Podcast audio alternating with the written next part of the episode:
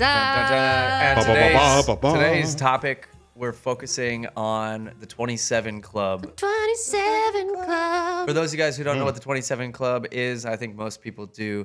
It's a bunch of musicians, famous musicians who all died at the early age of 27. Although it's not all just musicians, like actually one of the Artists. more famous artists, yeah, because Anton, uh, what's his name? He played um, the Doctor on the Star Trek movies. Anton Yak- ah. Okay, anyway. We'll Yeah, move on. anyway, yeah. It could be anybody. Movie movie stars. Obviously, artists. we weren't talented enough or we would have died. I always say that to people. Yeah. Yes. I, I'm alive still, so obviously I wasn't good enough to make the cut, but it's cool. Yeah, So- and we have a special guest with us today. He's full of music history, and he actually does the album of the week. Do you want to re- you want to do that for us right now, Joel? Yeah, to throw a live one yeah, at you. yeah, yeah. so let's hear it. All right, hold on. yeah. All right. Album of the week. Nice. There you go, man. And there That it was is. good one. Here he is in person, everybody. There we go. Joel. Joel. I pass Joel through every once in a while. Yeah, yeah. Joel Partika, everybody. Party Yes. with a K A. God damn it. Oh, yeah. Indubitably. yeah. Oh. So yes, we brought Joel with us today to do our first ever history, uh, drunk history, drunk music. Jesus. Okay, we brought Joel with us today to do our first ever drunk music history podcast episode. We're gonna do more of these moving on because when we first put out that we were going to be doing this, we got a lot of good reception for it. So I think it's gonna be a really fun thing. I really moving hope I live up to the hype. Really, You I'm will. like, You will. It'll be It'll be fine, Joel. Yes. So here we go. All right. Drunk Music History Session 1, Peeps, featuring Joel Partika. Partika. Partika. Partika. All right, Joel. Hey, do you want to start it off? Who you want to? St- who do you want to talk about first? Well, first of all, let's actually talk about the 27 Club. Okay. And like, cause like uh, it's kind of like a mainly like a societal and cultural phenomenon that it, it's mainly when like really extensively like large, huge artists end up dying at 27. And it was really prominent in the 70s, but then like literally when one of our guys came out there, that kind of renewed the whole like, oh shit, like like 27, okay, uh, but like really it has nothing to do like like scientists have actually like studied this and like they prove that there's nothing really to it. But like if you're kind of astrological minded like saturn's return which is like the day you're born wherever saturn is like in like the next 27 to 29 years like when it gets back to where you were born like it gets like that's one of your most like tumultuous times it's like people say it's like like your first Can foray yeah. Yeah. See, there you go. Like, yeah, there you go. I always thought 23 was my worst year. Well, because it kind of like like like, it the range of it is like 25 to 29, but like most people like signify with 27. Yeah. Just Right. because like with all these You, people. you're really Right. mature for your age. Thanks. It was the trauma. So, so anyway, yeah, 27 Club, super crazy um, myths going on about this. Uh, like if you've written in here, Joel, societal myths. And I remember like the, I've heard a lot of things about people saying that the 27 Club was sort of derived off of the idea of really starting with Robert Johnson because he was um, someone that that Joel has had listed as someone that we want to talk about it actually, and it's a good segue into it because of the origin of the 27 Club, and a lot of people really feel that it was it's something that happens when an individual an individual sells their soul for their skills, Right. and so um, w- it- they started spreading this rumor in um, the early 1900s when Robert Johnson was doing his thing because he essentially all these dudes were going out to the juke joints at night to go play music, to go listen to music, to go dance. And the women weren't doing that because of gender roles. So the mm-hmm. women were staying home, cooking dinner, taking care of the children. And then on Sunday morning, when church would come around, they would take the kids to church. The dudes were all hungover, still out at the juke joint. So all of a sudden, all of church, all the Baptist churches in the South started becoming straight up women and children. And the pastors and stuff started to notice this. And so they started to tell the women and children that your husbands at these juke joints, this is the devil's music. And that's literally how they tried to persuade these families to convince their husbands that it, they needed to come to the church because they were out playing the devil's oh. music. Weird. And so Okay. that's where this All whole right. myth came that they're selling their souls for their skills, and they started to spread that rumor about Robert Johnson. It actually ended up ruining ruining his life. perfect segue into that actually so like yeah let's Take talk it away, let's, Joel. let's straight up talk about the first person to start off the 27 club and no i'm not talking about alexandre levy who the great brazilian composer and pianist who did that no i'm talking about robert fucking johnson all right so Robert Leroy Johnson. yes he was born may 8th 1911 in hazlehurst mississippi In the Delta. Delta, straight up. Now he was m- born to two people, and one of them was at married at the time, and actually had um, gotten run out of Mississippi by a lynch mob, which you can pretty much guess yourself why they were run out by a lynch mob. But he ended up going and living with his mother for a couple of years, and coming back to um, Mississippi for and to live with his father, and um, he pretty much had an uneventful childhood. The the, the big thing His dad actually hated music though. Also. that is true. Anyway. Uh, but well, at least his adoptive father, like his his adoptive father, because later on he was trying to like try to find his real father at some point. yeah, yeah. So, but kind of an uneventful childhood. The, talking about the whole devil thing, he when he married um uh Virgi- Virginia Travis in 1929, um, and then she actually died during childbirth, and the child died with her. Um, her family actually like blamed it on him, like playing Yes, secular exactly. music. The devil's music. yes, They blamed it on him. selling his soul to the devil and then corrupting his house. And not only that, but he had been on tour actually at the time and traveling from city to city, Oh wait, wait, making wait. money for so his this family. is his. This was Robert Johnson's wife, This not was his, his mom. second wife, oh, actually, second or his second like. Oh, boo. but I thought you were still talking about his his mo- his No, mom. his second No, like no, no, no, boo no. lady that Yeah. he got pregnant. Yes. Um, he went on to tour Oh, and to play around in the Delta area, just traveling city to city. That's what people were doing yeah, at the the time. That's what musicians were doing at the time that were actually making money. And he came home from tour knowing that his wife was nine months pregnant and was really excited to see her and meet his child, only to find out that she died and that it had died in childbirth, and to be Oh. completely disowned by the entire family and run out of the city because they blamed him for their deaths oh, saying okay. that if she hadn't married someone that played the devil's music, that that wouldn't have happened. And honestly, like Robert Johnson, like uh, a great like uh, biographer who did a whole extensive research on him, he found out that Robert Johnson kind of f- saw that event as like being like, wow, this should be like this is a huge like indicator that I should just be a traveling musician and I shouldn't settle down with a kid Yeah. and a wife. It's uh, like And then he turned into a hashtag ass. no, exactly hashtag hit it and quit it to the nth degree. Yeah, Like, yeah. totally.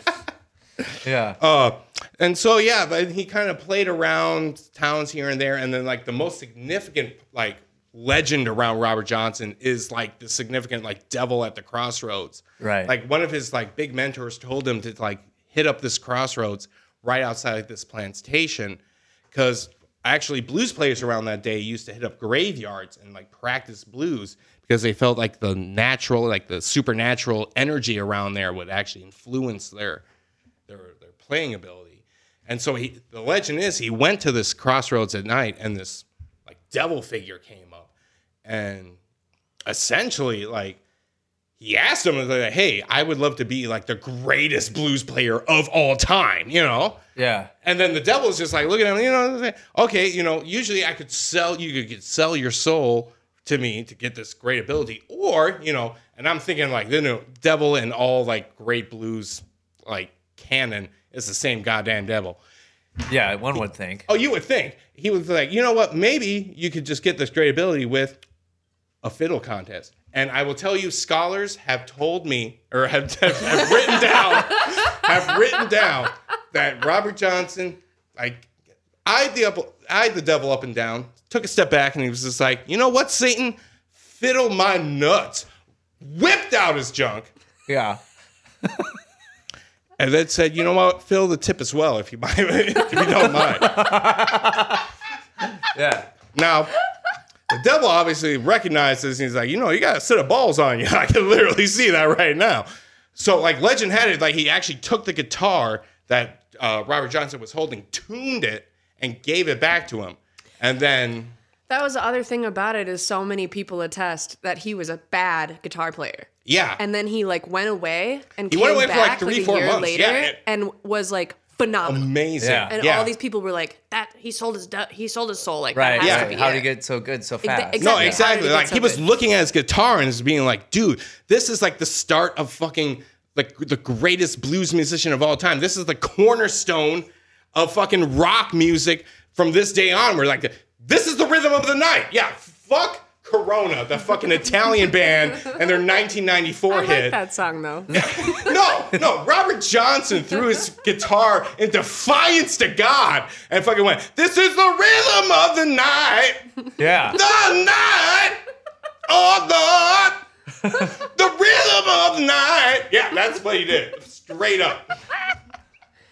Yes, he did that. Yeah, definitely. yeah I, I will attest to it. Yeah, I, I've, and I've read I see- documents. okay, Scholars got- have told you've you. got- Scholars have told me. Scholars have told me. Um, so Oh. it looks like here you have it written down that he either died of syphilis or poisoning, and I'll Well- just say that the the method that I heard of was that it was via I think a Netflix documentary. Um, Yeah. where he just they say that he died from someone poisoned him, and ironically, uh, the bottle of whiskey that was given to him in order to poison him, someone actually knocked out of his hands. Yes, I was and about knocked to on say- the ground, and he he's quoted as saying, um, "Don't you ever knock a seven dollar bottle of whiskey out of my hand ever again." Sonny And Williams. then he drank it and he died. And apparently, it wasn't like quick. He died for like two or three days, slowly AF. Really? No, no, they because they, thought it might have been strychnine, but like strychnine would have taken care of him like quick. Yeah, yeah. Yeah, It took days. But they for him to also said that they might have had syphilis, like diagnosed, like. bef- But the thing was, like, he was he was found like on the side of the road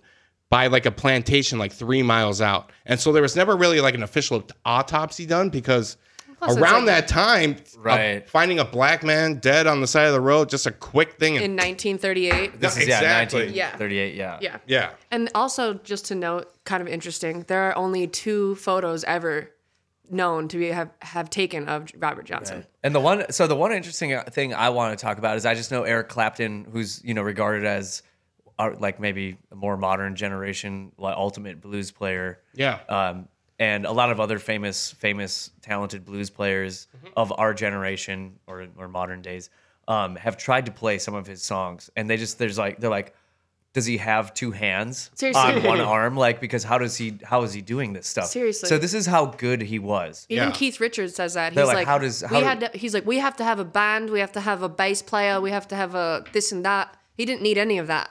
Well, and the crazy He thing did it is, all himself. He would go he would go to town to town and when he would play concerts a lot of the times he would just play like a lot of popular music. He wouldn't even play his blues but like two to three days like before he were to go to play he would go to these towns and like literally play on the corners of streets and salons and like literally play the blues for people just to busk essentially.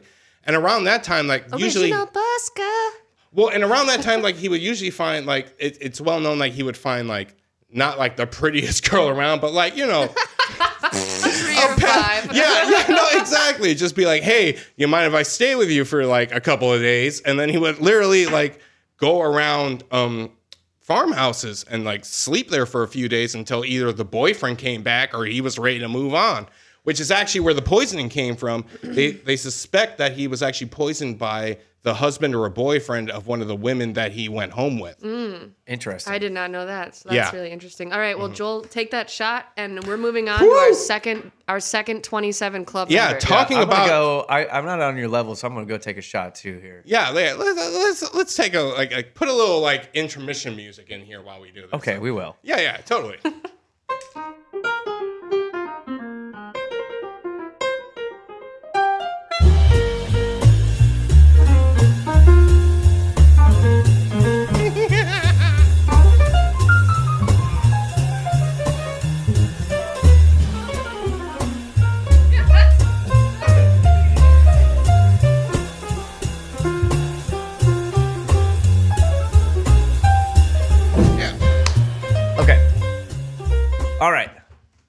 That was some uh, nice intermission music, Yeah, great shit. don't you think? I What, was honestly- the, what were you using? What was a sample of Joel? Oh, that laugh. Yeah, we're gonna do that. Thank you for that laugh, Joel. Thank uh, We'll you know, resume with- I'm honored. We'll resume with um, most people's probably number one 27 club member. honestly, like like if Robert Johnson was like the like progenitor of like the blues like movement, like Jimi Hendrix Ta-da. is like Ba-ba, was like I think Rolling Stone actually told him like ranked him the number one greatest guitarist of all time. Yeah, I, and I agree with that. But you know what? Fuck Rolling Stone because they also rated Kurt Cobain in the top ten. and we'll be getting to him We'll later. get there, Hey, Pat. we'll sorry, I don't mean there. to jump the gun. your All right. anger. God damn, Pat. Steve Vai was the best player to ever live. the best player. I knew this guy who lived down the street. This- You guys didn't even know. Anyway, all oh, right. Oh, So okay. we're moving on. All Moving right. on, moving Wait, on. And I will So- introduce this. All right, Joel. James Marshall Hendrix. Yes, he was born November 27th, 1942 in Seattle, Washington. Now, James Allen Hendrix, who was his father, um, was in the military at this time that he was born. He was an Air Force guy, correct? He was, I believe, yes. And he actually could not get the furlough that was like kind of granted to military people to take off for for the births of their children. And so he was actually in jail, like because he was put in a position where he couldn't go AWOL, but he wanted to go AWOL. So he was in jail when he actually found out that his kid And he James, couldn't get furlough. yeah, he couldn't get furlough. That's whack, dude. So Yeah. why, why was he in jail? Did, was he trying to go AWOL to? no, he was people trying to that get don't- AWOL to go and see his kid. Oh, well, yeah, okay, for okay. people Yeah. that don't know, furlough is when you're in jail, you can make like a special request to go out for like a funeral or your kid's birth or whatever, and they'll like let you out on like very supervised leave, Mm-hmm. depending on the security of the prison that you're in or whatever. Oh. Most definitely. Yeah. So I don't know that from personal experience. I know it from Orange is the New Black. Anyway, so but buy my mugshot shirt. Go on. so when he came back, he um he was with his wife Lucille, and actually they had a very tumultuous relationship, and they actually divorced around when Jimi Hendrix was nine, which he was actually the same age as a 27 Club member down the road, but we'll get to that later. Um, one of the really fucked up little things that he did is when his mother actually died, his father didn't let him and his brother Leon go to their funeral. Th- He had them drink whiskey and said that was the way to honor their mother. Like, Well, seriously, well, that's what that Pat will be doing. Toxic, ma- honestly, I that's like don't- I don't like masculinity 101. No, no, don't express your feelings. Just drink some, just drink No some closure. whiskey and like, no closure for As- you. as- no, long as it- exactly. as long as it's not poisoned by um, uh, a woman's scorned husband. I guess. well, if he was nine and had already scorned a woman's husband, then I would be Seriously. shocked. I don't know. Jimi So- Hendrix had some big hands. So I believe it's around 18 or 19, he got into some legal trouble. And so he was basically offered you can either go to jail or join the military. And he joined the military. So he was in the military for about 61 to 62. Around that time, he actually ended up meeting. And he was also he was in the army, but he was uh, like airborne unit, right? Yes, he did a lot of fucking jumps for the fucking airborne unit, actually. But he ended up meeting one of his uh, down the road really best friends, and I believe his bassist, um, William Billy Cox, who was part of his band down the road. But he was one of the few people back in that day that you could get a dishonorable discharge for just not not caring about about shit. Like seriously, Right. like he's like he's not really an exemplary soldier, so we're just gonna cut him because Right. right. seriously. Yeah. Not Now wasn't there wasn't there rumors about that? Because this is the one I, I probably know the most about on your list here. Oh, yeah. Wasn't there rumors about the fact that he said he claimed he was gay to get discharged? Is that true? Is there any truth to I, that? you know, there's accounts of that, but there's nothing like solid about that. Like, there's a few people down the road who kind of use that card around that Well, time. yeah, but yeah, there's definitely people who have used that, like in the Yeah. late '60s, to get out of the military mm-hmm, and but- into the, Well, like the '90s. That's what they say now is that like if you don't want to be in the military, it's cool because you can just change your gender. I believe. Oh, yeah. So now Yeah. it's it's come. And it's- honestly, I, The I draft comes around. Oop, I'm a girl. yeah. and I believe I read somewhere that like it's his sergeant or whatever, his commanding officer, like literally wrote out for his like dishonorable discharge. Like, Or was that he- honorable or dishonorable? It was it was a dishonorable discharge, but it was for something that was like it, it was essentially it's like he's a comparable soldier, but he like yeah you would throw him out, you know. Yeah.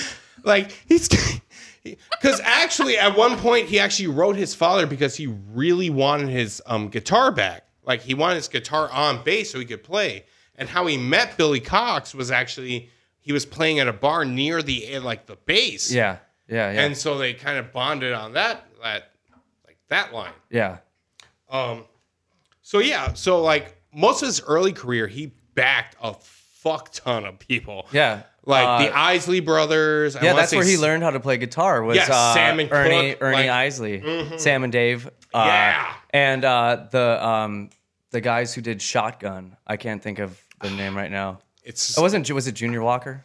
I don't know. I can't remember. right it's now. some some or, or it wasn't that song. It was another one. It doesn't Yeah. matter. But he backed a lot of people, very famous early R and B soul artists, Mm-hmm. uh, Motown, Stax guys, and then but he learned at a young age. He stayed with the Isley family. Oh, And yeah. He learned how to play guitar the way that we think of Hendrix playing guitar on his own, like this futuristic shit, from listening to Ernie Isley, who's the guy who did "Who's That Lady?" Like, Mm-hmm. and honestly, like the the "Who's That Lady" part two. lady, lovely lady. Yeah, but like all that guitar type stuff with the phasers and the just kind of cool distortion and Oh, shit, and yeah. waz, like that's all Ernie Isley And like early Hendrix, like he was doing early like that shit with playing with his teeth and playing behind his back and shit like that. yeah, like, yeah, he was a showman. That's like he got fired from. Um, I believe he got fired from that early band because he was too showy. He was in the back line, and there's old videos. There's an old video of him, and they're like he was too flashy because.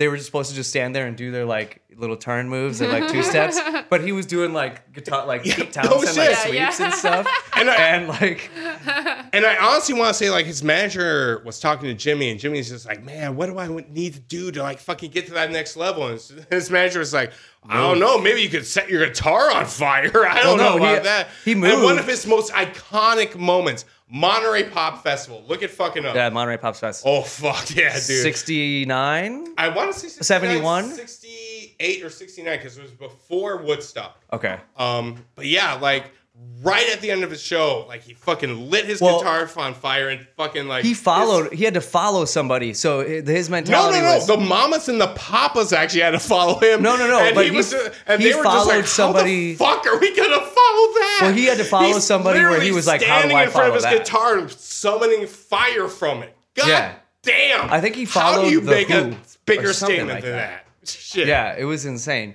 Oh, good damn. There's so much lore about Hendrix, and I think, like, I personally think, it, when I was growing up, I thought, much like the Rolling Stones, very overrated. I thought he was an overrated guitar player, overrated musician. I liked his songs. I thought the Rolling Stones, I thought they were overrated. I have to eat my words as I've gotten older. Yeah, because would I, think totally- Jimi Hendrix right now is the greatest guitar player. One of, of the time. first like Jimi Hendrix like albums I ever got was the Are You Experience, and it blew my fucking mind. It is mind blowing. It's mind blowing. And like he went through like three like s- like different bands. He went through the Experience, and then he also went through the Band of Well, Gypsies. Band of Gypsys was post experience. Supposed to be. Funny thing about that, they were actually playing a festival in Denver, and Yeah. their their bassist at the time, who was I believe Chad Chandler. Let me just. It doesn't fucking matter. The basis of the experience? I want to. Yeah, yeah. At that time, I just want to make sure. Noel Redding? Give him. No, it wasn't Noel Redding. No, no, no. It was Chad Chandler. Um, he actually showed up, and one of the journalists was like, "Why the fuck are you here?" It's like, "What?" He's like, "No, um, Jimi Hendrix just announced that uh, Billy Cox was replacing you." And fucking like the next day after that performance, he's like, "Yeah, I'm quitting the experience. I'm going off on my own. You know, Yeah. doing some solo work." Well, it's really interesting. So Jimi Hendrix's story was he was playing with all he was playing as a sideman with all of these big R and B groups Mm-hmm. that were very famous in the U.S. at that time in those in that in those oh, circles. Eric Clapton had a. It's But like he saw him go he- on. Like, fuck. Yeah, no. So Hendrix then moved to the UK Mm-hmm. because he thought, hey, this is where I can kind of start anew and get a fresh start here. And that's where he started the experience. So uh, Mitch Mitch Mitchell and Noel Redding Mm-hmm. um, and his band are both guys from the UK. They're both British. And the, the Jimi Hendrix experience is a British band. Poor And- guy that named his parents named him Mitch, Mitch Mitchell. yeah. Uh, but uh, anyway, so the reason by the time the thir- they released three albums together, and by the time the third album came out, which was um, had Voodoo Child on it, and it, I think Are You Experienced? Is that it? Well, no, No, no, that was You the first album. What was Um, it? It I was want to say their third. Axis Bold as Love is the second. no, that was their second. but the third is Electric Lady. Electric Ladyland, yeah, and that's Mm-hmm. one of the most diverse albums that they have. And at that time, there's accounts from the band members that were like, "Well, we don't think this is going to last much longer because in the studio, Hendrix was literally playing every instrument, and he would he wouldn't even have those guys like record their parts. Well, there were some instances where he just wouldn't show up at all. Like, Right. I want to say Noel Redding. Now that I think, I think Chad Chandler. I'm thinking it's Noel actually Redding Noel has Redding. a song on that album where he does vocals. But yeah, like there Little were Miss times. Yeah, there Yeah. were times where he was just like, I was standing in this like studio for three hours. I went and went and had coffee for three hours. Came back, Jimi was not there. Like Right. it's just That like, happens with so many big Right. musicians. I was just talking to Snowman about this when he used to work for Prince for a little while. He was Yeah. doing this like audition series and whatever. And one night they were like, okay, at 3 a.m., they were like, you have to have your phone on call at all times. So one night during this like long audition process for sound like production crew for for Paisley Park and for Prince, um, Brian got summoned at three in the morning and summoned to Paisley Park. And then he went out there and he was standing at the front door, he said, for a while. And he's texting his, uh, I forget what his name, Prince's right hand man, uh, I forget what, I think Eric or something. Um, he's texting him and he's like, What's up? And he's like, I'm trying to get in right now. And the guy's like, Oh, sorry, Prince decided not to go in after all at three in the morning. And Brian's just like, Okay, fucking sweet. I like Yeah, just came cool. here for nothing. But anyway, it sounds Right. pretty typical. Well, and the thing that you're referencing, Joel, about Eric Clapton, uh, it was Eric Clapton and God, some other big famous musician. They went to go see Jimi Hendrix because they heard a lot of, and these it was 2 Mm-hmm. big guitar players, Clapton and somebody else. I can't think of it, maybe Page, um, at the time, Mm.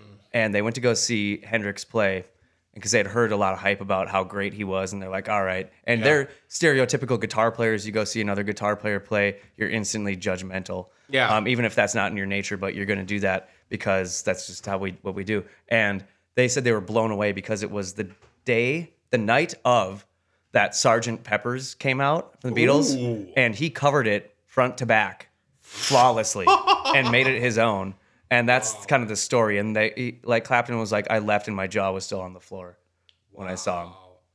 No, it was actually that- that's actually interesting because like it's interesting how like like how proficient he was at guitar, but like how naive he was with like drugs. Because at one point, I believe it was uh, a gentleman by the last name of McCarthy did a huge like biography of him. Like he was at a party and like someone offered him acid, and then he was just like, "No, I'll take some LSD," and it's just like, um, it's like at that point, like. Mc- yeah, McCarthy's just like, wow, it like it showed the naivete and like the kind of because like alcohol apparently like turned him into a complete like 180. Well, you know what? It probably goes back to uh, his dad making him drink when he was at a young age. I know That is true. I went to college with a few people who were sober. You know, in college, being a sober person is kind of weird because that's the time where you go out and go to parties and stuff, and that's because their parents were alcoholic and spiked their punch when they were like 14. Yeah, and actually that leads to his death because he they they confirmed with the autopsy that it was a vomit asphyxiation due to alcohol poisoning. Really? So- So now, how he died? He, I believe, he was found. He he had a girlfriend. He got a serious girlfriend. He moved back to the UK. Correct? Yeah, it was- he moved back to London. and Yeah. it was during um, Band of Gypsys. He had just formed Band, Band of Gypsys. They released one album. No, actually, this is after Band of Gypsys. Oh, was it? after Band of Gypsys, he formed a short-lived band called Cry of Love. Okay. actually, yeah.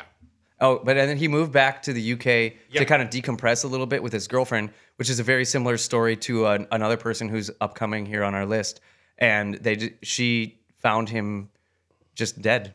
She Yeah, no, up and he was essentially dead. like like hung out, drank a bottle of wine, like like passed out around like seven, like three a.m. Yeah. She woke up at eleven a.m. He was not unresponsive, and boom, Yep, that was it. done. Yeah. That was it. All right, and he's So- dead. He's dead. To, Sorry, that was a lo- long-winded. Let's move. to our no. first lady. yes, honestly, and like honestly, probably one of my top, if not like female, if not all-time favorite vocalists is actually Janis Lynn Joplin. It's crazy. It's like she is fucking talented as fuck. Seriously. So she was born January 19th, 1943, Port Arthur, Texas. Um, she was bullied a lot during high school. And actually, she went back in her later years when she was really successful and really fucking like sandbagged her high school. Seriously. Seriously. we've all had those she did not give a fuck around that time. So That's amazing. I mean, I'm not surprised. I mean, she looks like she is sort of a pseudo nerd, and Mm-hmm. I wouldn't be surprised. She definitely looks older than she was Oh yeah. um, Well, in every video I've ever seen of her. But and, and her voice sounded like she was older than Oh she my was. She God, sounded like she smoked like a cigarette every second of her life thus far. Oh yeah. I mean, like like. Oh my god.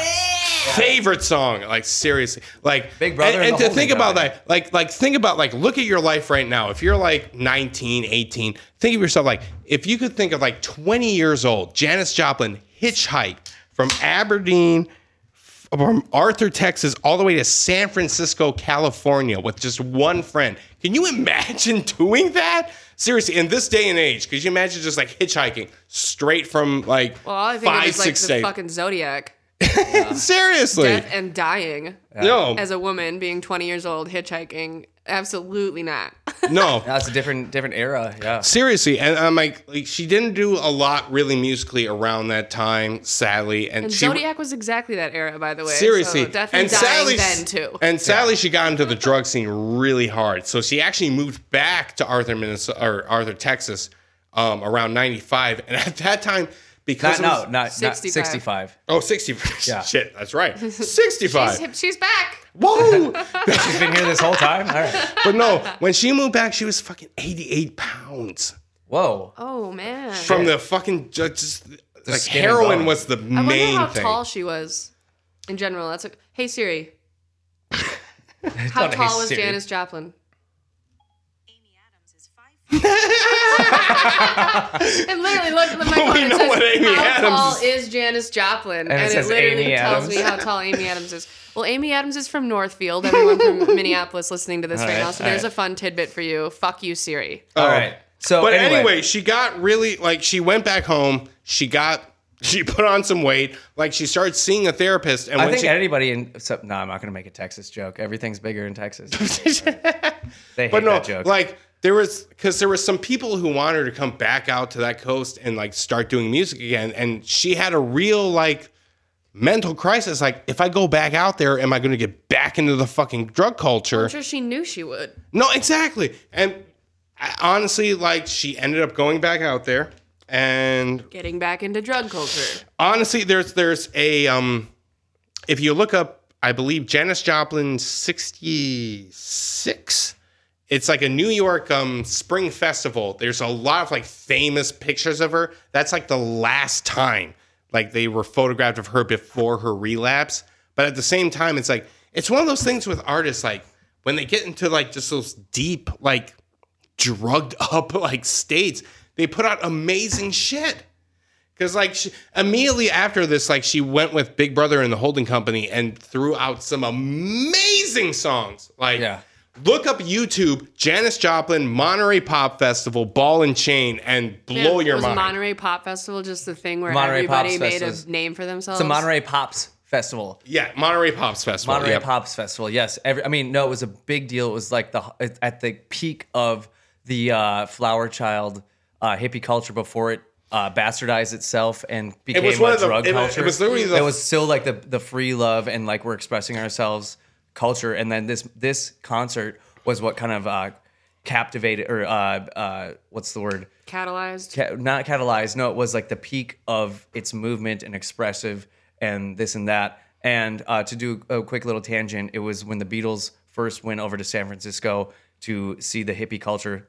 Only like two or three years later, um, I believe it was George Harrison and a, a handful of people said it, it was like it was disgusting, man, because they're like this isn't like free love and this and that. It's just an excuse so it to got do drugs. effed like every festival Yep. ever that was ever. no, no, no, it's not a festival. It was not the festival. They're just talking about like the Haight-Ashbury scene. Oh, Yeah, okay. because it was like the like the last major festival before Woodstock. Yes, Because- before it became Be- out because control. that ball and chain like performance literally look it up on youtube it's fucking great because like mama casper and the mamas and the papas is in the audience and Yeah. they throw the shots of her she's like oh my fucking god. Yeah, yeah. because she's like fucking 22 23 years old. Like holy shit. Yeah, yeah. And actually though her drug use actually really brought her down. Like that's why like because i wondered like for a while like why wasn't there a whole lot of janis joplin footage at woodstock? Because she pretty much nixed all that because she ended up showing up like about 10 hours earlier for her set. And she wanted to go on but contractually everyone want, needed to go on before her. Right. So she went with her friend Penny, I believe at the time was like who was a Delta um, airline hostess and like on and off again lover. Um, she ended up like just drinking whiskey and fucking doing heroin for 10 hours. Holy shit. Yeah. And now you have a note here, Joel. We're gonna move on. You have a note that says by early 1969, she was shooting up $200, which is equivalent to $1,500 today of heroin. Is Oh, that God. Per And day? is that per day? No, I believe that's per week, but honestly, I would believe that I would up that to about like 1800 because that was about, I believe, 2016 like levels of Okay. like it was it became a problem like her friend penny was like and moving on to the uh moving moving uh the landmark motel hotel or the landmark mo yeah, Motor, landmark, Landmark Motor Hotel. yeah which was actually a hotel that was around near a few um studio recording like studios Yeah. um but it also attracted a lot of drug addicts and a, a lot of drug dealers so she actually ended up meeting like there was an absence of like three years between her and Penny, and then she ended up meeting her like randomly at that motel and wanted to score some heroin from her, and Penny was like. Fuck Absolutely no, not. no, Yeah. exactly. And then was just like, "Hey, if you could get heroin, I can fuck Trisha Kirk and get heroin." You're like, Yeah. "I'm Janis fucking Joplin," Right, right. and so she ended up. What what happened is she ended up dying because of an acute, essentially heroin poisoning. Now, was this 1969? It was in 1970. Oh, actually. 1970. Accidental overdose, October 4th. Yep. 1970. And actually, they believe it's an accidental overdose because there was a shit ton of other accidental overdoses around that time, centered around that hotel. Interesting. Yeah. The really creepy part about this is the day before she went in to hear the instrumentals of a piece, and then she that day that they found her dead, she was going to go in for the lyrics Yeah. and record the lyrics of a person. Uh, Want to know what the piece was? Yeah. Buried Alive by the Blues. That was that was the name That of the was album. the name, Or of, the song, Buried Alive that by the she was going to do the al- like the lyrics for. That is fascinating. So that is Jesus. That is Janis Joplin, everybody. That was Good our Lord. third artist. Now we're gonna move on to Oh, let's move on to the man that uh, reportedly had a slight affair with Janis Joplin, Yeah. and after that, it's reported that she broke a whiskey bottle over his head, and after that, referred to him as that asshole instead of his full name. It's And what is his full name? His name, full name is James Douglas Morrison, but you would know him as the Lizard King, Mr. Mojo Rising, John Morrison. Jim. Jim. you can see where we're at. And actually, at this time, if, if I'm at. fucked up that name, if. I fucked up that name that bad, I'm gonna have to take another Yeah, shot. honestly. punishment shot. All right. Hold on. Punishment Hold shot. on. This is number eight. We're gonna throw this on Instagram right now. Just don't barf on the mic. I won't barf on the mic, you pussy. Remember to take your chaser. Okay, ready? Chaser. Chaser Good. has vodka. Number eight. Jesus Christ. Right. Sorry. Oh yeah, right. everything's got to be on social media these days. Jesus fucking Christ. Number eight. Number eight.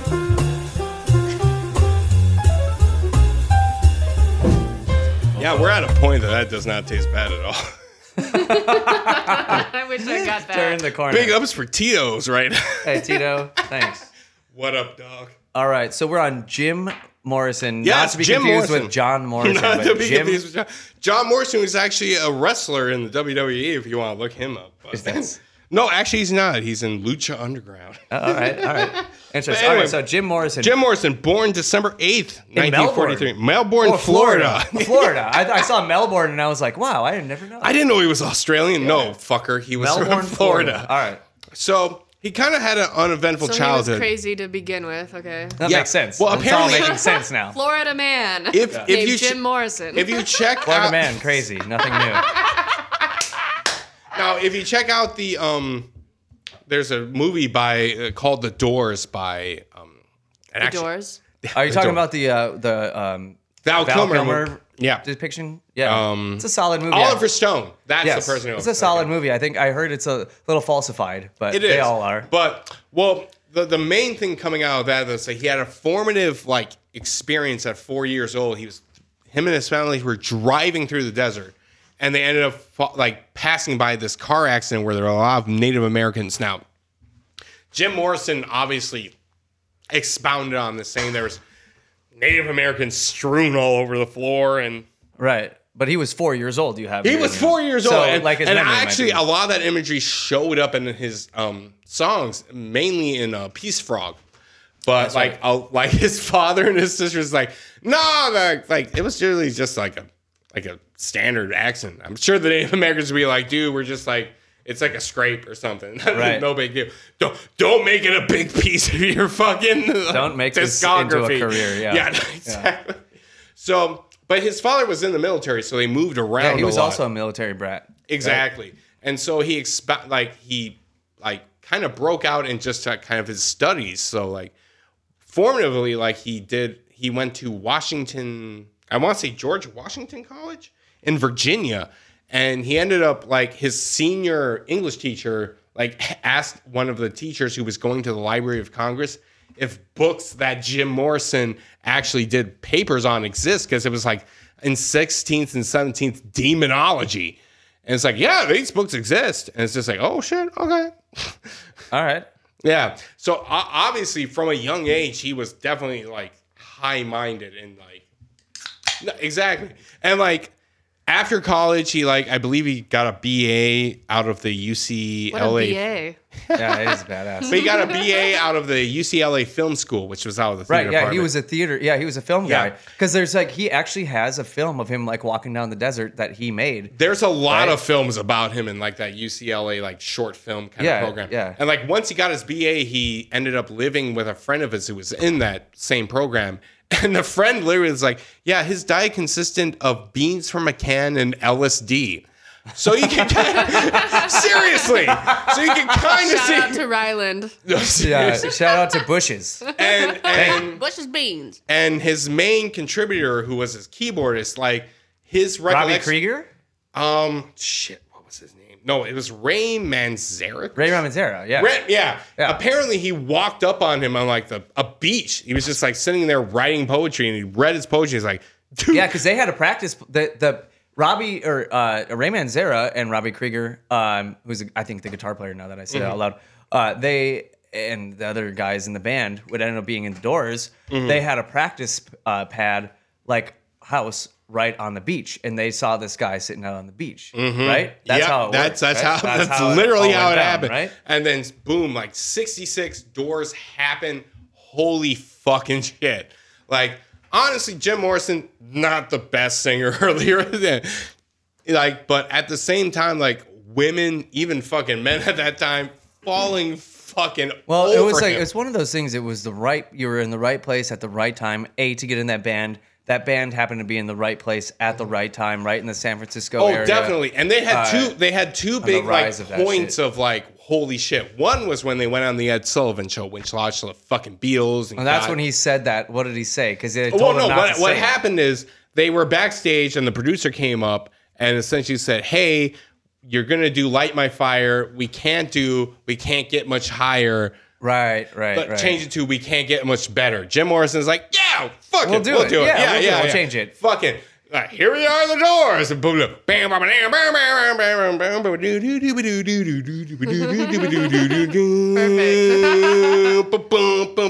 You know that it would be untrue.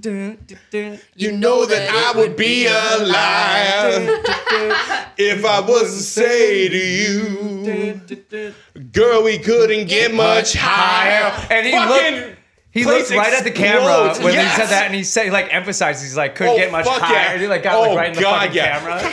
fucking Ed Sullivan backstage looking Just like it. at me next time. Oh dude. god, Ed Sullivan looking like someone put a turd under his nose. Just god, god damn. And literally, the funniest thing about that is like as they were leaving, one of the producers is like, "You're never gonna work on the Ed Sullivan show again." And Jim Morrison turns around, and is like. Whatever, dude. We just did the Ed Sullivan show. like seriously, like we got the most exposure we could ever. Yeah. Fuck off. Yeah, it's like fuck you, fuck everybody. exactly. And like when he whipped his dick out on stage shortly That thereafter. was the next. That, that like like. Whoa. Seriously. Premature Danny Brown. No, Yeah. it was it was Oh, yeah. Did literally someone suck it? No no no. no It was he got literally ripped off stage in, before that happened. No, it was in Yeah. '69. He he literally had put Is this in on Bay- Is weight. this in the Bay Area too? In 69? yeah, in Miami. How ironic. It was in Miami. He had put on some weight, grown a oh, beard. Oh, Miami, not literally looks like Tim Allen from like the Santa Claus if he had like a grown beard. Seriously. What a good comparison.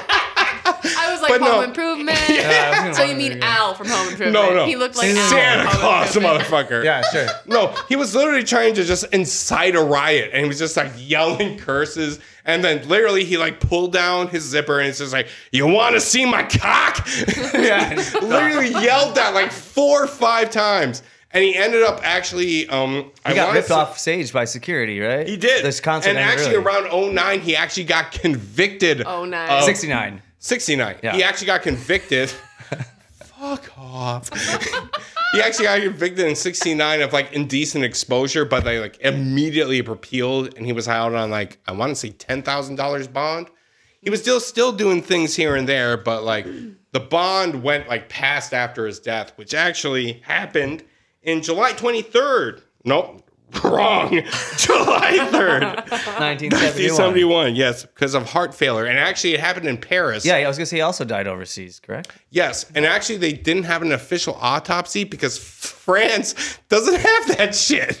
like, you can just die and just like, yep, good. You can still go see his grave. He's buried in France, right? No, because they literally like, like every five or six years they would put like a new headstone or something on there, and Oh, people so would just just a deface the memorial. fuck out of it. No, is that so? Is he buried there, or is that the memorial? he is buried there, but they it's like an unmarked grave so that people don't fucking deface Oh, it. fuck it up, yeah. Mm-hmm. Now that was another thing too, because he was he left, and this was after like they were huge after their third album. It was um like the album that I think was just ti- self-titled The Doors, but it was like the third album. I could be wrong, Yeah. but I, it had Riders on the Storm on it, and that was huge. And that was a and that was a huge song, right? And it was Mm-hmm. very popular. And he needed time to get away because the band was all fighting, um, butting heads, and he started to settle down from his um, manslut Yeah, he was right? actually living with, And I believe living it's like with a his- live-in girlfriend. Yeah, he was his kind of like. He was really common serious. law wife type. Yeah, he was really serious about it, and they moved away from the Bay Area to get away from all the temptations of drug Yeah. and alcohol abuse and craziness and all the stuff that was happening in the late '60s at the time. Yeah. the downfall of Western civilization, Part One, and uh, or the decline of Western civilization, Part One. Part 2 Mm-hmm. was in the '80s hair metal scene. And there are documentaries titled that, but. I would love to do a drunken history about the fucking hair. Yeah, let's do, it. let's do that um, next time. But no, he went he went Ugh, overseas to kind of cool shit all. and uh, ended up dying. And they thought it might have been a pill overdose. The theories are out there that Yeah, that it was kind of like a Heath Ledger type thing. Th- There, there are So like some. a Prince type thing. Yeah, well, Yeah. it's just like mi- mixing medications. Well, that's what Prince did. yeah.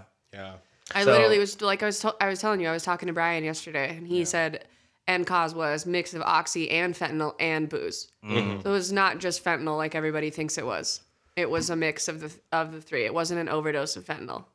Interesting. FYI, and that's like direct from the source from someone who worked for him. So I believe it. I believe it. All right. So Jim Morrison died of heart failure uh, July 3rd, 1971 yeah. in Let's Paris. let, let's skip past move him. on. Honest, let's move on to moving honestly on. probably one of my absolute favorite vocalists of all time. Mm-hmm. Seriously, now, this is number five. This is number five, Amy Jade Winehouse, which is actually the latest entry into the 27 Club.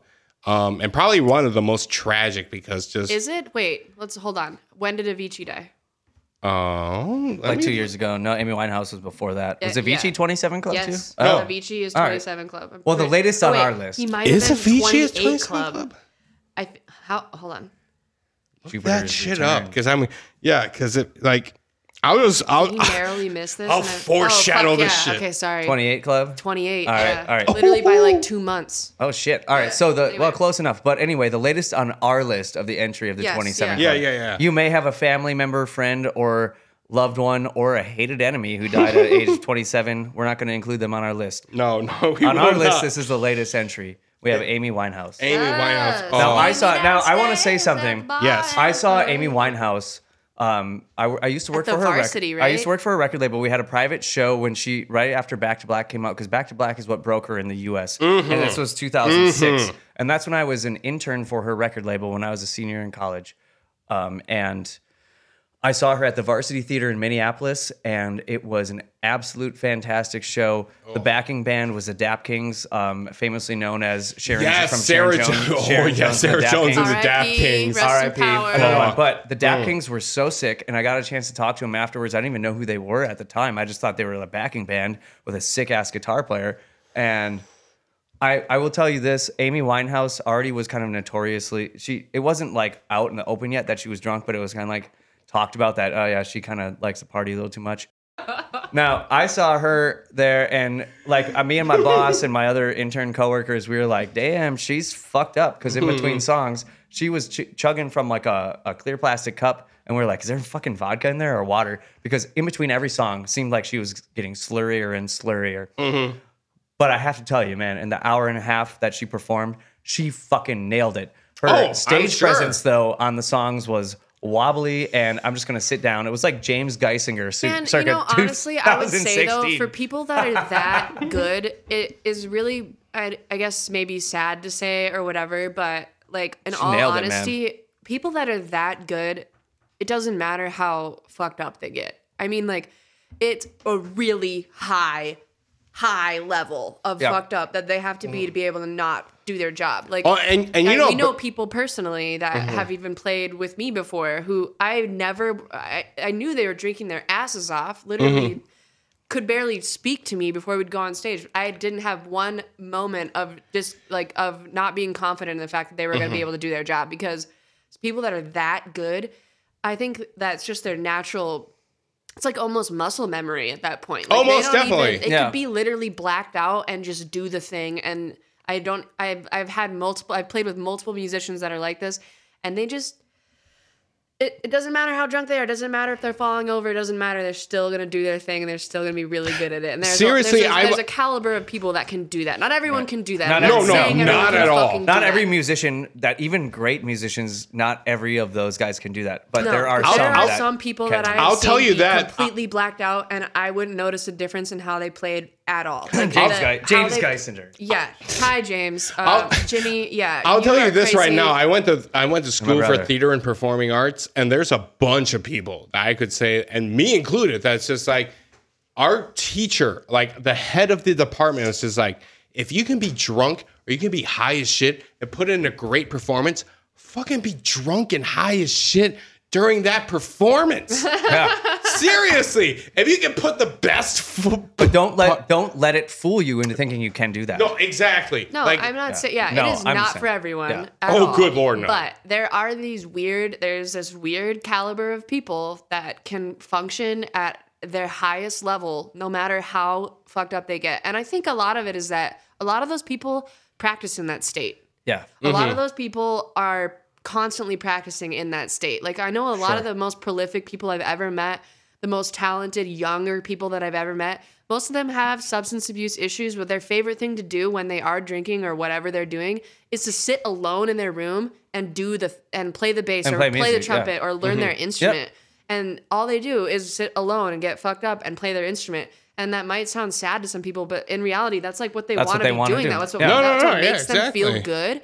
And so I think when when you have those kinds of people, it doesn't matter how fucked up you could ever get because Right. they're practicing in that state all the time. That's normal mindset for them. So Right. it doesn't even affect them. well, at and all. people don't even Correct. think that Back to Black is not her first album either. No, no. Her first one was um, uh, Frank. Frank, yeah, and that Yeah. was like three years prior. which was more like a jazz infused album, and then She's she went. very to- jazz based, and I don't, pe- I don't think people know how much avant garde sort All of right. jazz she was based on. right. All right, Joel. Hey, we're we're getting too tangential. Let's go back to the story of Amy Winehouse. Give us the rundown.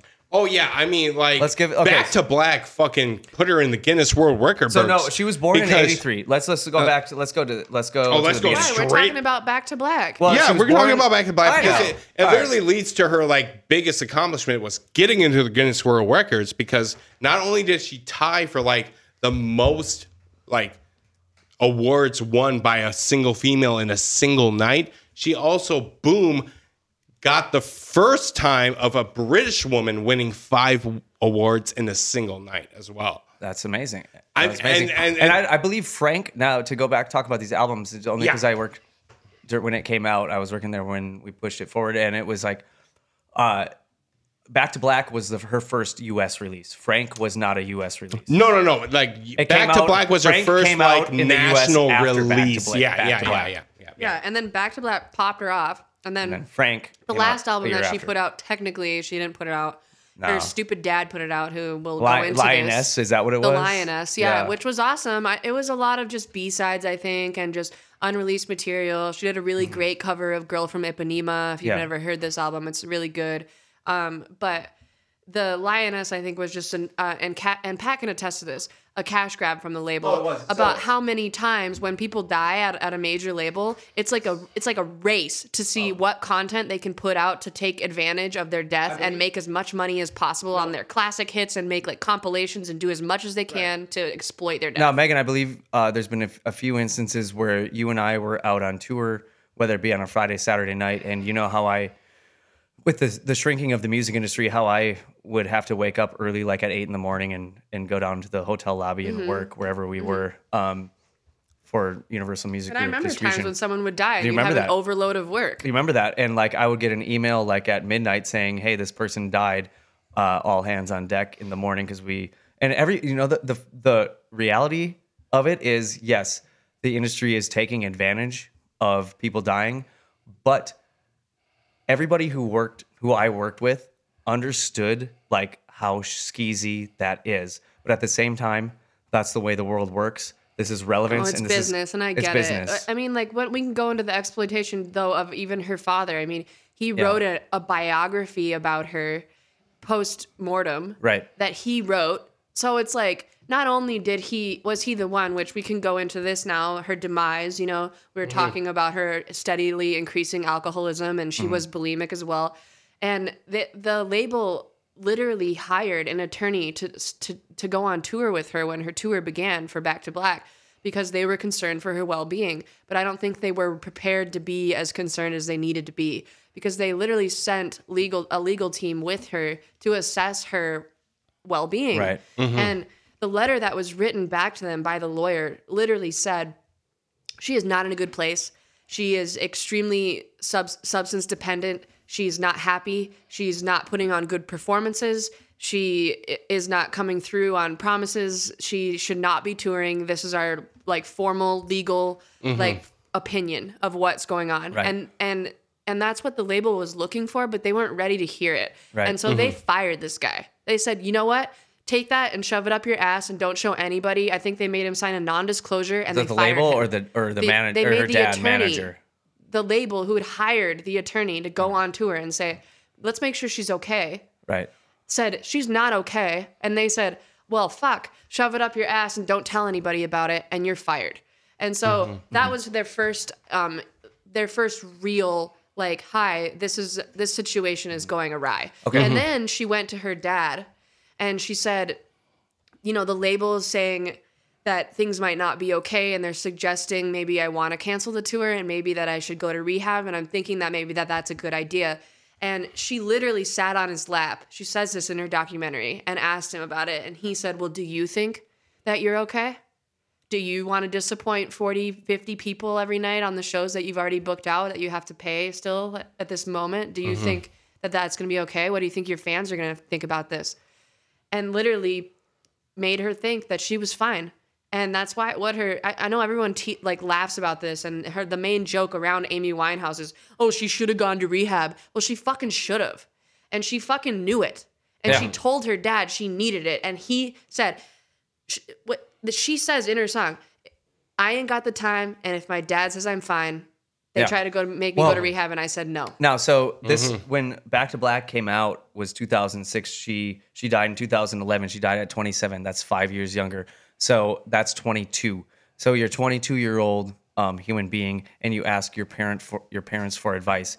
Um, you're going to take that advice, especially in this day and age. This isn't the And 60s. also, let's back up and just specify here. Her father was her manager from the beginning Correct. till the end. correct. So mm-hmm. he he was always exploiting her Yes. from the very beginning, and so his interests were not in her Yes. well-being. His and this is interests when that were in the ongoing. By the way, of the tour 2006 and making money is when for this the album family, came out. That's not when the oh. song was written. So she might have even been 21. Yeah, might have I'm been just younger. giving background on that. Like, Right. not only was it a person listening to her parent, but Right. it was a mm-hmm. person listening to her right. management. And Most so, definitely. But we can't also like not like put in like the effect of like her marriage at that time with Blake Fielder Civil.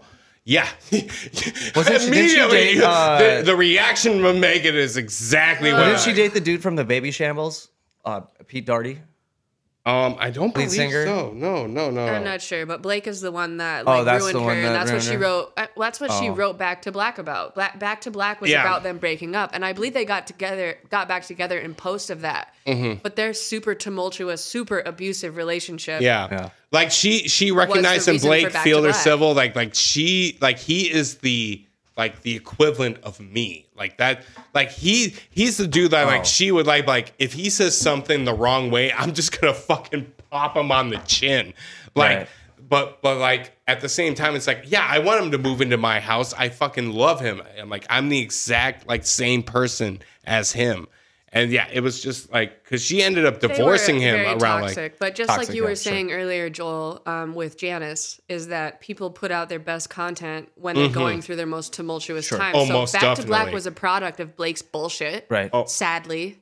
And Now- um, I mean, I guess we can be grateful for that POS Express for providing us at least with like the album of the time. I mean, it's a it's a silver Most lining, definitely. I guess, on it. Ugh. But um, so to say, the last thing I'll say, when I was an intern, when Back to Black came out in 2006, by the time um, her Lioness album came out, I believe I was working there full time. I got in a full time position there. I'm not sure, but the, regardless, they did a uh, a three CD or three record like chronological, you know, in hindsight release. And I remember being in the meeting with like pitching it to uh, the Best Buy merchants, which is the their buying team, their music merchants, and the uh, even the her label head, which I believe is Universal Republic at the time, was based out of New York. We we told the merchants, yeah. So Amy Winehouse, you know, guys, she got a three disc, you know, memor chron- chronological, you know, in memoriam type thing, greatest hits coming out, and it's spearheaded by her dad, and literally like twenty people around the table were like, and roll their eyes. That's what people think about him.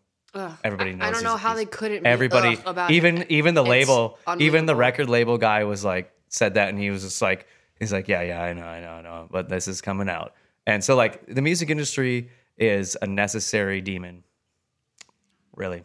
Yeah, I mean, obviously, like big business is not going anywhere, but it No, just it's not, but to it's so even see her like Even to- the guys at the top, I'm saying, is aware. him. Everybody's Yeah, aware yeah, wow. that like how much bullshit it is, and they're like, well, I know people want to buy this, and it's a nice product. It has some unreleased demos and B sides and cool stuff, and we're gonna package this and we're gonna put it out, and we're gonna sell three discs for like twenty five ninety nine or Yeah. whatever price well, point I know is. the people that are working the industry aren't heartless about it. You know, no, nobody's nobody really there is heartless that I that I worked with. I think a lot of a lot in a lot of these cases, these 27 club cases or 28 club cases with Avicii, whatever Sure. you, you know what I mean. Um, Yeah. You have instances where management is taking advantage and labels are taking Mm. advantage and they're exploiting an artist until they're at their en- their wits end. But to have your own dad See, that's the fucked push up. you so f- fucking far that you don't eat for a, like a week and then you drink a bottle of vodka and you die at a point four one six. Four one six is what they like. It's uh, Now, Yeah. crazy. I don't know. I don't know about you guys. I got it. Fuck my, you, Mr. Winehouse. I got my underage- hear this one day. I got my You underage drinking ticket at die point before that. point one eight. And I, th- I Take pretty drunk. hashtag Mr. Winehouse. Yeah. Make another child real quick, please, and then die. Thank you. All right, uh, right. Joel, we're gonna be moving on. So that was Yeah. Amy Winehouse, everybody. That, That was was number way- five. That We're was like moving our, on to- our literally like aside from Anton who did the um Star Trek movies was like literally the like most recent member of the 27 Club. We're gonna go back in time to the most most recent. maybe perhaps the most influ. I, I no, not I the most say influential, no, but perhaps the most. no, no, most influential because the one after that is like literally two months after it. So let's say the most influential one right after that would be the front man of Nirvana, Kurt fucking Changed Cobain. music, changed the trajectory Kurt of music. Donald Cobain. forever. Yeah, that's right. His last name, his middle name was Donald of all things. Hey, I knew a guy named Donald in uh, my hometown of Wisconsin. Is he the and in high president now? school, no, in high school he won the lottery and he won like seven hundred and fifty thousand dollars. My No. co- my coworker, Where are you now, my Donald? coworker was dating him, and um, yeah, I don't know what he's doing now, but I No. bet he blew it all already because there's like a statistic that like Oh, I'm sure he did. 70 or like it's like 80% of was lottery winners go no, was, like- bankrupt within 3 years of winning the lottery. He was like he was like uh 17 or 18. Yeah, it's when definitely it was a scratch. It was like on a scratch off ticket or some shit like that. No lie, if from my high school there is a Benjamin Dover like at this podcast, hit me up.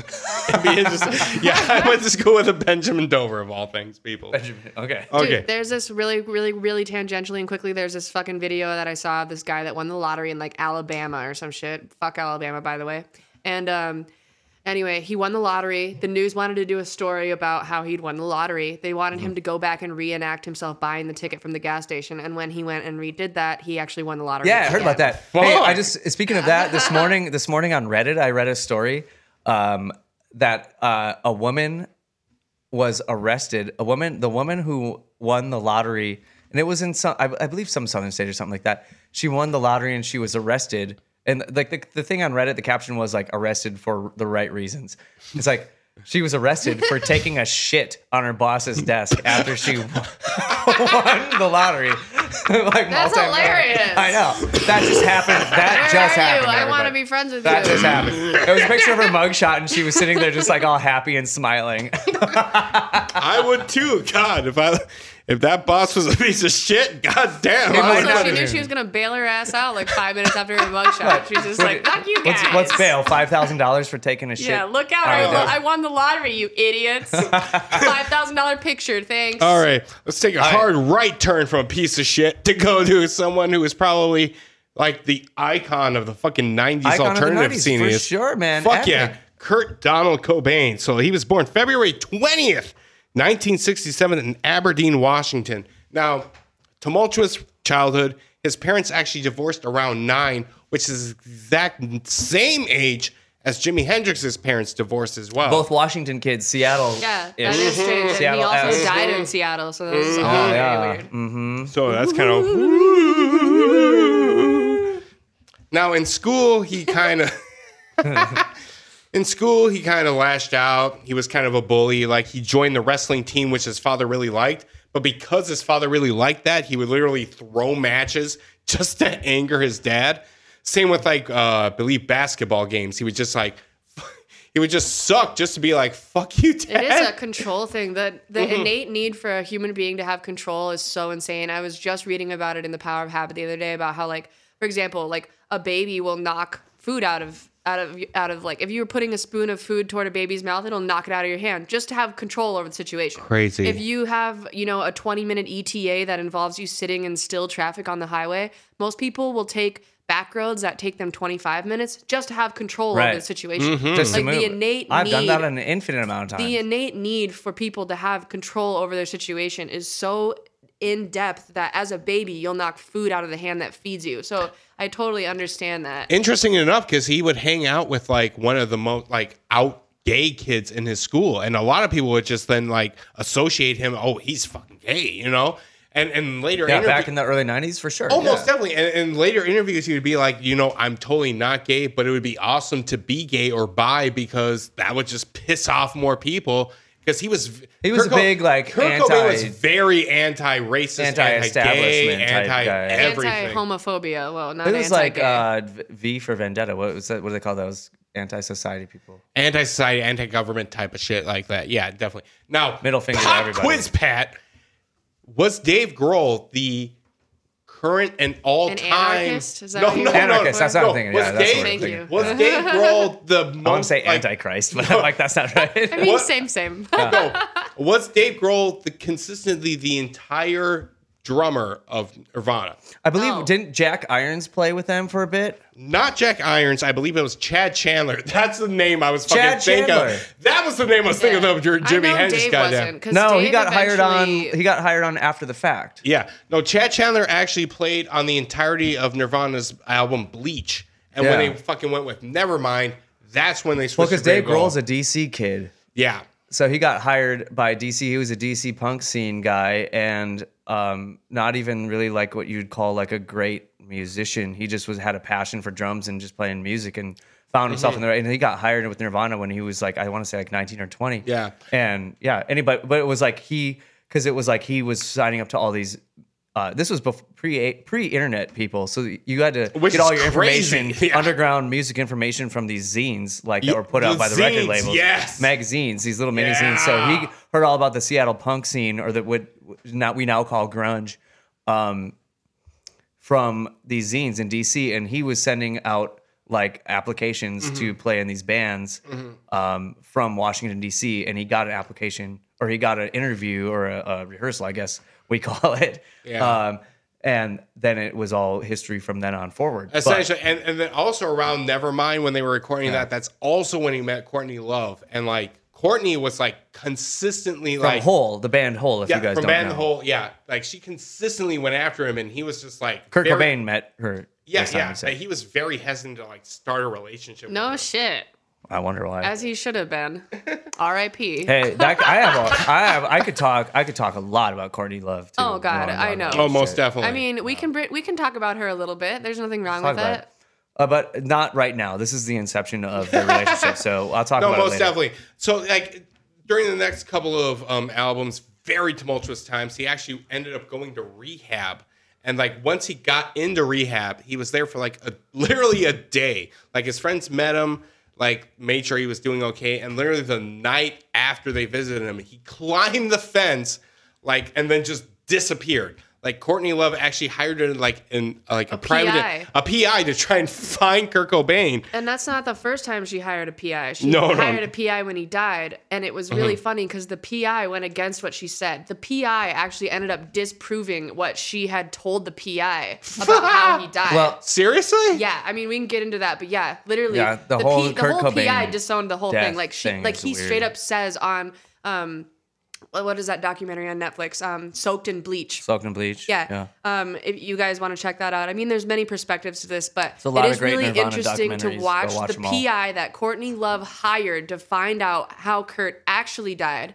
because there's all sorts of facts, like the fact that there's no way he possibly could have injected himself with as much heroin as he died with in his system, and yet shot himself in the face with a shotgun. Right. There's like lots of inconsistencies with where he was found and and the cause of death and this and that, and there were notes left by suicide notes left by him and notes With left not by his hand- Courtney not that- his handwriting, Yes, right? like so many Yeah. weird things that you It's guys can go look thing. up. So, and yes, and that. But so the his- point being that the, that this is this this is not the first time that Courtney had hired a PI. She hired one when he died, and the PI literally ended up turning against her and saying Right. everything that she was trying to prove. Basically, it ended up going like the evidence ended up just becoming incriminating at Courtney Love, Right. which was evidence she was submitting. So it's kind of ironic that the PI that she's paying is ended up being like, you know Right. what? Actually, this is all fucked No. up, and I think it's you. Yeah.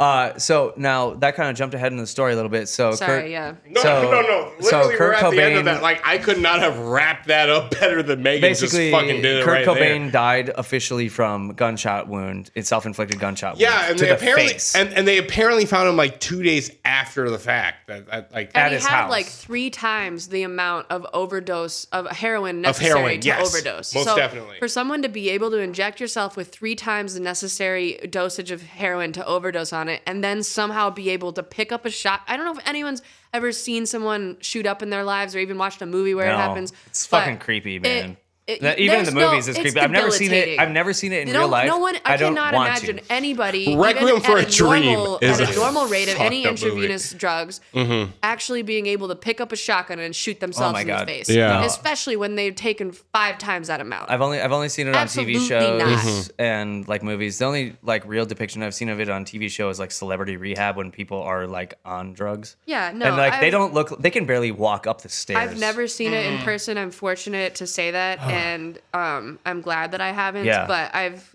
I've seen it reenacted. I've seen it on intervention. I've seen it televised a lot. Uh, every single instance I've ever seen of it in in real life, or I mean, like in depictions of real life in reality television, or even in a movie. yeah. I don't see how anyone who's taken three times the overdose amount necessary on heroin could possibly pick up anything and do anything to themselves, much less a shotgun and shoot Seriously. themselves Hey, in the face. if you want to see what somebody in real life looks like on heroin trying to do something, look up some uh, a video on YouTube. I'm sure it's out there of John Frusciante, the uh, ex at this point the ex guitar player of the Red Hot Chili Peppers. This is when he was kicked out of the band after their 1992 album Blood Sugar Sex Magik when he was doing his own solo stuff.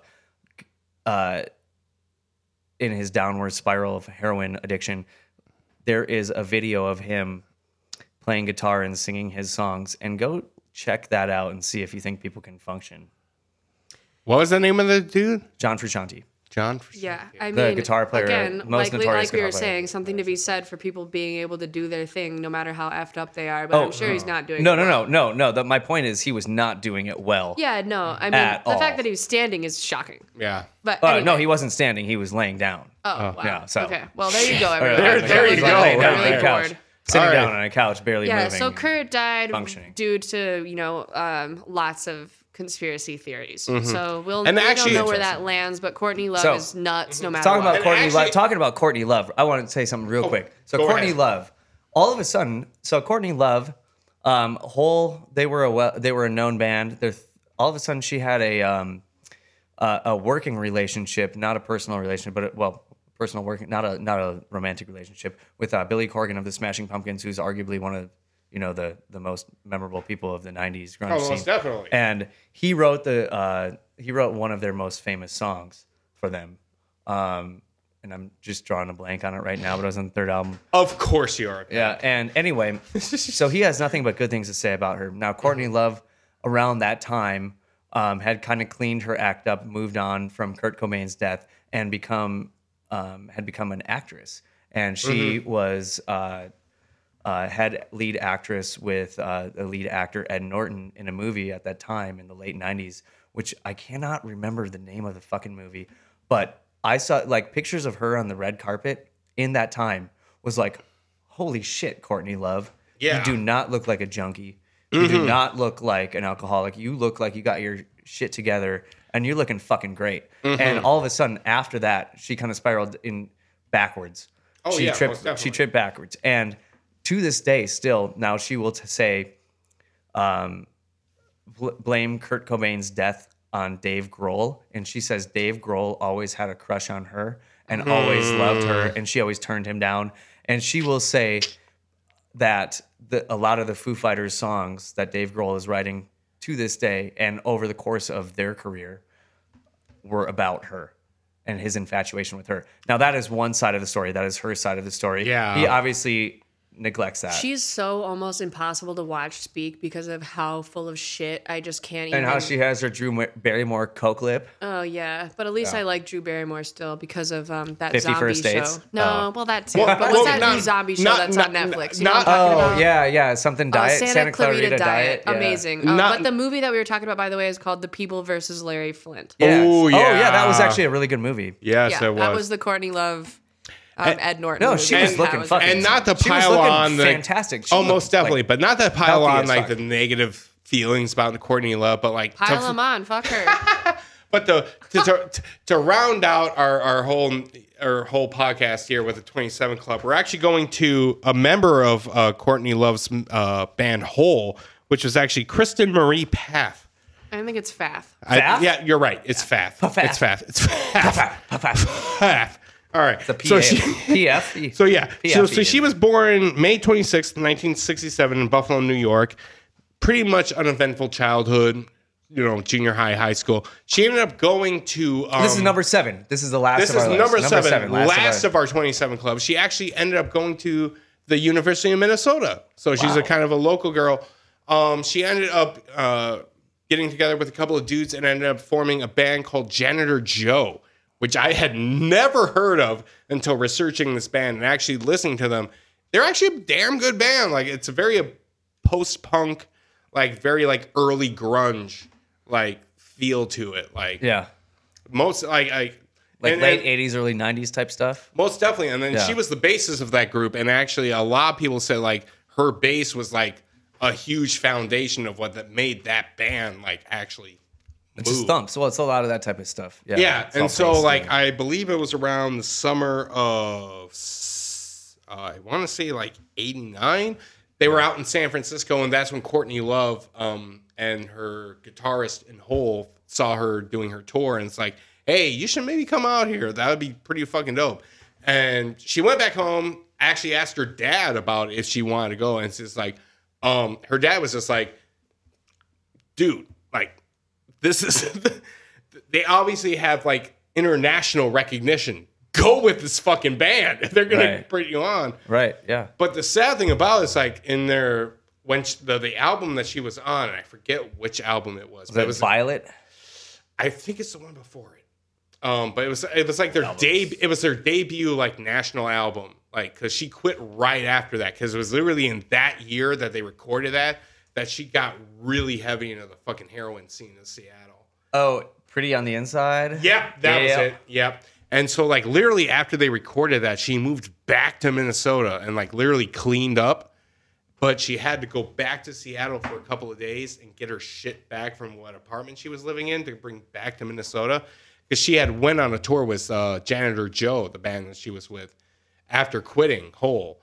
And like Janitor Joe was like, she was doing fucking fantastic. Fucking went back to Seattle in the in that two days they found her with like acute opioid poisoning, like, and even like the uh, the guitarist of uh, Hole, he made a weird like off-putting statement. It's just like I made a lot of mistakes in my life, and people lost their lives by my mistakes. It's just like, yeah, like just to make that general statement. What the fuck exactly? Yeah. Yeah. That sounds So- like something Adolf Hitler would say.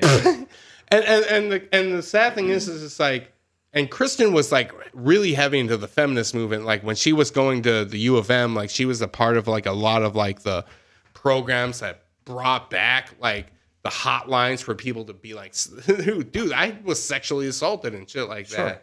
Yeah. And so like to be her to have her be heavy in the scene to just like, get caught up.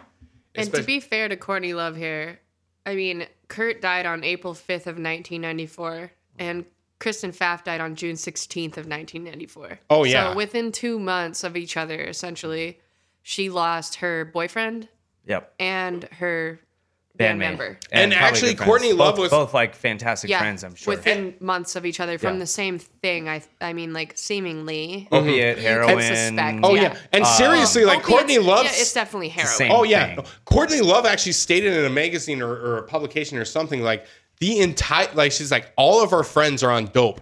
Everyone is on dope. Like we don't know a single person who's not on dope. The entire city is on dope. Like Right. it's like And I mean, people still have struggled uh, like that over time with that addiction. As we know, uh, the epidemic that happened in the last like five years with the, the codeine The highway. epidemic that's happening. it's still happening. the fentanyl and epidemic, the, the fentanyl epidemic, epidemic, the I mean, opioid epi- epidemic. look at look at people like Chris Cornell who survived seemingly survived that epidemic and relapsed recently and died as like in his 40s. and right? I'll, I'll honestly bring up one of my favorite actors, uh, Seymour Philip Hoffman. Yeah, same who thing. was who was a heroin addict. wait, And- wait, wait. Philip Seymour Hoffman. Philip everybody. Seymour Hoffman. wait, my say? bad. Seymour Hoffman, My Philip? bad. But like the like the problem. Rain Man, old school. Yeah, the problem with especially especially artists that that especially do heroin and You they don't like get the off grease? it. That's the best part. What- but but, right. but Dude, with I just but with, we need to leave right now. but with heroin addicts, especially when they get off of it for like a couple of years, like they the next time they do it, they usually do the amount that they were doing And exactly. then they die. I, And then yeah, they die. no, that's even We that's that. even happens unfortunately to people that I know. So Um, so unfortunately so common that I'm we're almost desensitized to it. it really is sad, right? Um, but uh, when we look that's at the- all it's the like- people we've talked about, the first, the earliest being Janis. Yeah. they there's a whole documentary on HBO called One Nation Under Stress and it kind of examines all of the stress factors that have become increasingly bad for people in our demographic and the generation before us since 1989. But I mean, Janis is an example of that. This has sort of always been an epidemic, but they are saying that, you know, economy and everything like that is definitely spiraling people in- into enough stress that they're becoming addicted to opioids and when the doctor takes them off their prescription then they don't know what to do and they resort to intravenous drugs and et cetera et cetera so right. goddamn check an out inter- check out that documentary because goddamn, knowledge is power and knowing is half the battle. GI Joe, motherfucker. Yep, That's you're what I'm right. saying. You're right. And hey, I want to go back real, like so that song I was thinking about with Billy Corgan and uh Hole Yeah. was off of the album Celebrity Skin. It was self-titled Celebrity Skin. Okay. And uh, like you you if you heard that riff, you would know it Mm-hmm. and you're like, "Damn, this is the best Hole song they've ever written." One of the best Well, and it's crazy because like when Billy when- Corgan's ever written. just like dipping back to Nirvana, like when they released Nevermind, that like blew open the entire scene. For changed the scene for Well, everybody. God, like And there's bands- Soundgarden. there was bands that were doing- Goddamn, Soundgarden had been is my- it. Like They had oh. been doing that shit for like four years at that point. Mm-hmm. But Nirvana is what made it mainstream and Mm-hmm. made that music uh, pal- palpitable, palpitable, Palpitable, yeah. to Oh my the masses. palatable. Pal- palatable. There we go. palpitable. No, I'm trying to say palpitable. No, you're not. Is that a word? No, it isn't. Palatable. Palpable and palatable are words. Palpable. Don't put them together. They don't mean any of those same I thing. mean palpable. Then Mm-hmm. what is palpable? it means that you can feel it, you can touch it, that it's so present that it's right there. So Palatable tangible? means that you can like tolerate it and that it's like But I, I totally like, agree with you on that because Palatable. because Kurt Cobain actually like in the later years like really kind of like almost like disdained his audience because they he felt like they were enjoying the music but not like enjoying the symbology of it because he was Right. very much a Christian like back in the day and like uh, there's a lot of symbology if you actually listen to that shit. Yeah. So Chris or Chris Chris Cobain. Kurt Cobain.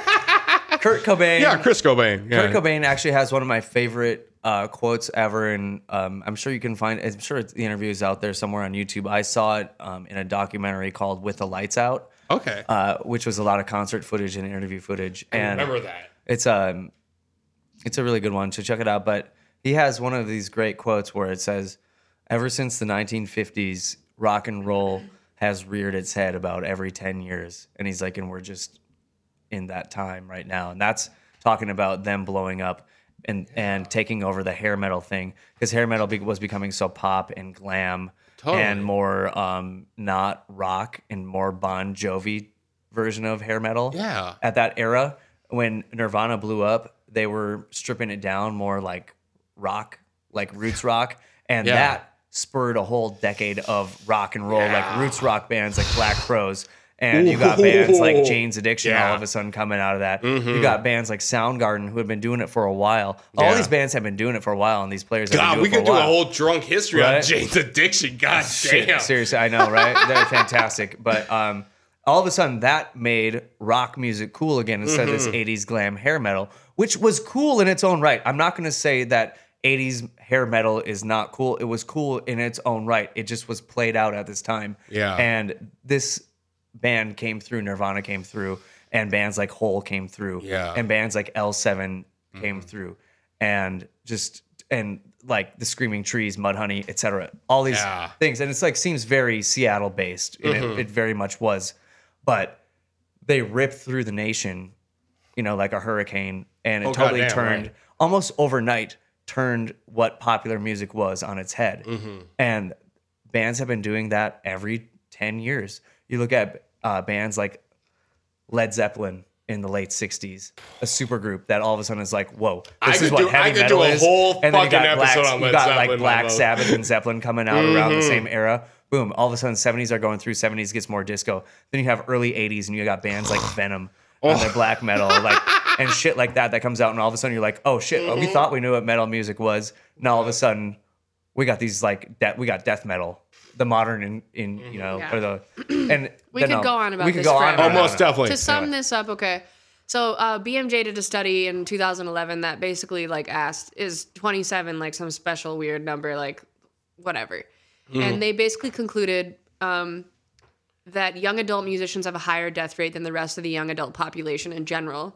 And we're quoted as saying that fame may increase the risk of death among musicians, though the age is not limited to to 27, obviously. But the last study that was published, in, and Charles Cross wrote this in post of that study, was that the number of musicians. I Thank mean, you so much for hanging oh, with Oh, us. of There's course. a 27 Joel, Club, everybody. Our so first much, drunk man. history Oh, episode. we hope you enjoyed it. We'll be I back. hope. We will be back. Thank you. All right.